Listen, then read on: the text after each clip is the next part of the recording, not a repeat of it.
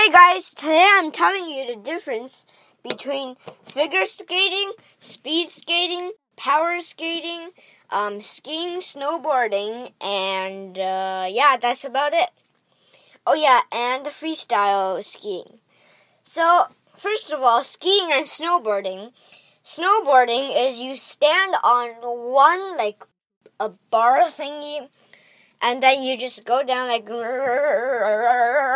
and then you fall boom!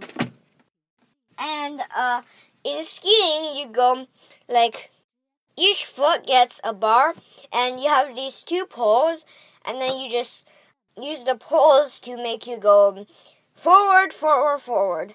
And then you fall. So uh, this is the difference. I've tried both, and now I'm the best at snowboarding.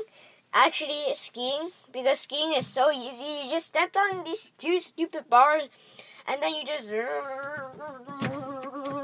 go down, and then you just stop, and then you have these two poles that can make you go up. And uh, skating is skating on ice, which is you have like two sharp things on your skates or skating shoes, and then you make them, and then you push them uh, backwards to make you go. And you can stop by like turning sideways quickly.